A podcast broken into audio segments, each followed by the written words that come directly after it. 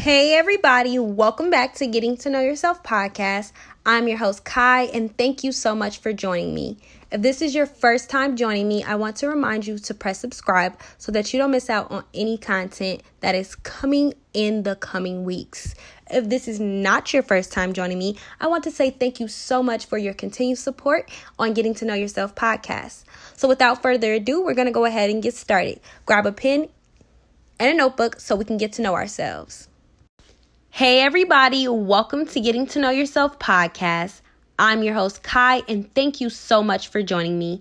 If this is your first time joining me, I want to remind you to press subscribe so that you don't miss out on any content. If this is not your first time joining me, I want to thank you so much for being continued support on Getting to Know Yourself podcast.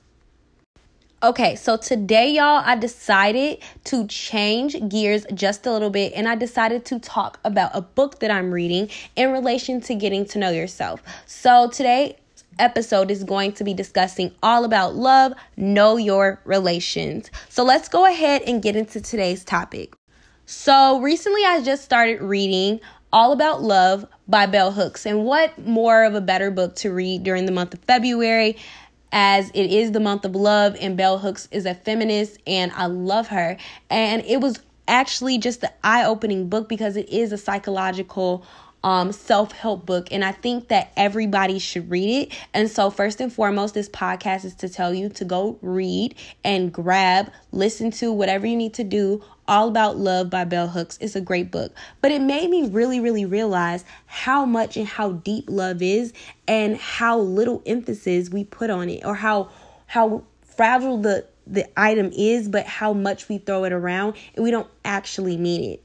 It was so many times where she talked about childhood love and how we think that we are expressing love to our children because we are abusive toward them or we're doing things that we think are out of love because we are doing what we think is best for them without ever considering what they might need or what they want by using their voice to influence their love. And I think that it's very important for us to think about that.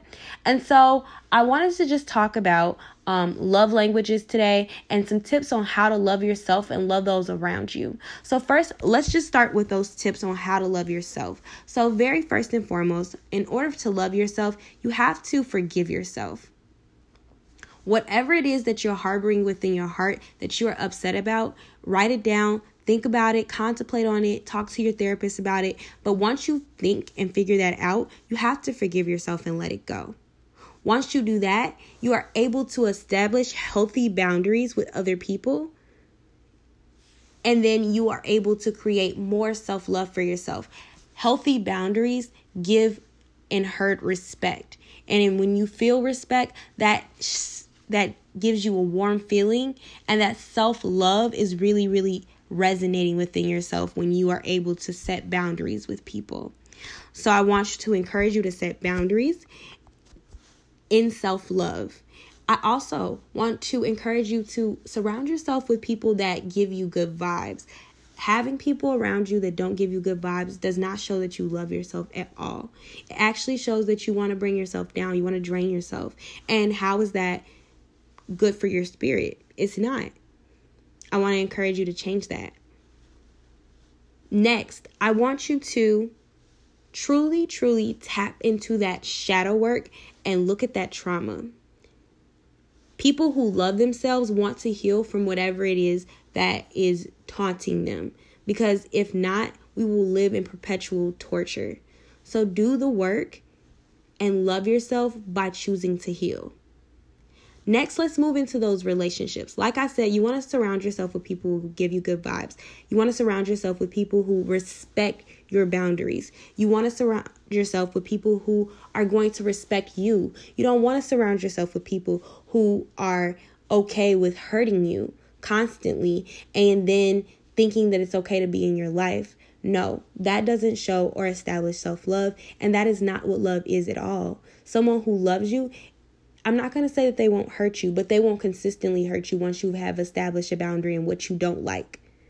So look out for the red flags in relationships, and that will really truly harbor your understanding of what love is. And lastly, I just want to get into the love languages. There are five love languages. acts of service, physical touch, affirmations. The last two don't come off the top of my head, so I'm gonna have to look them up. But let's talk about the first three. So, acts of service. That is most definitely my love language. Okay, baby. I do not like to like I'm not a big person on physical touch. Let's just say that. I'm not going to say that I don't like physical touch, but it is something that I think because I was sexually assaulted and I'm still working through that, through healing through that and just the harm that I've gotten in relationships, it's hard for me to trust others. And so when loving, I am able to know that you love me by helping me out, by giving me words of affirmations, um, and by spending quality time with me. That's another one. Quality time is another physical, I mean, love language, and then receiving gifts is the last one. So, honestly, true love really gives you all of them. That's the complete love, that um, agape love that we think about. But some people need more of each to truly feel loved. And I want to encourage you to explore your own love languages, but also explore your partner's love languages. It's not fair, or the people around you's love languages, not just your um, romantic relationship, but also your platonic relationships. If your friends need affirmations and you love that friend and you value that relationship, give them affirmation because that is what love is. Um, if they value receiving gifts, maybe you all should do a quarterly gift trade or something like that. But truly feed into those love languages because that is what really nourishes a relationship.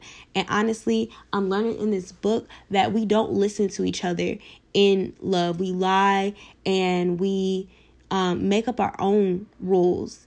And that's why oftentimes love is tainted. So, I want to give you all some tips on how to communicate and some actions to take around love languages. And then I'm going to go ahead and exit this podcast out. So, for words of affirmation, how to communicate, you want to encourage, you want to affirm, you want to appreciate, you want to em- empathize, you want to listen actively. And some actions to take are you want to send maybe an unexpected note, a text or card, and genuinely encourage often.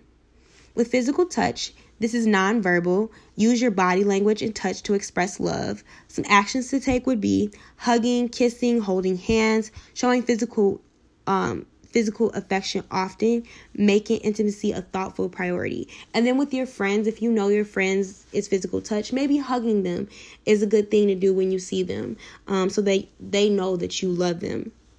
Receiving gifts. How to communicate receiving gifts thoughtfulness, making your spouse or your friend a priority, speaking purposefully. Um, some actions to take are giving thoughtful gifts and gestures. Small things matter in a big way. Express gratitude when giving, receiving a gift. So, with this receiving gifts um, and giving gifts, with a platonic relationship. If you know your friend has a small business, maybe you can purchase their something off of their website or give them something that would be helpful for their business. That is how you show that you love your friend. Be supportive. Um, next, quality time. So, how you communicate quality time is uninterrupted, focused conversations. One on one time is very critical in this um, if somebody needs quality time as a love language. And you want to be able to create special moments together, take walks and do small things with your partner, your friend. Um, weekend getaways are good things. Um, Staycations are also things. Doing those things with your friends, having game nights with your friends is a great way to spend quality time. And lastly, acts of service. So, how you communicate acts of service is you use action phrases like, I'll help, um, people want to know that they're that you're with them and you're partnered with them. So some actions to take um, would be doing chores together and make make breakfast in bed. Um, go out of your way to help alleviate their daily workload. So with a friend, asking them, "Hey, is there any way I can support you in your small business? Or is there any way I can support you while you're in school? Is there any way I can support you in your job? Hey, do you want to talk about this?"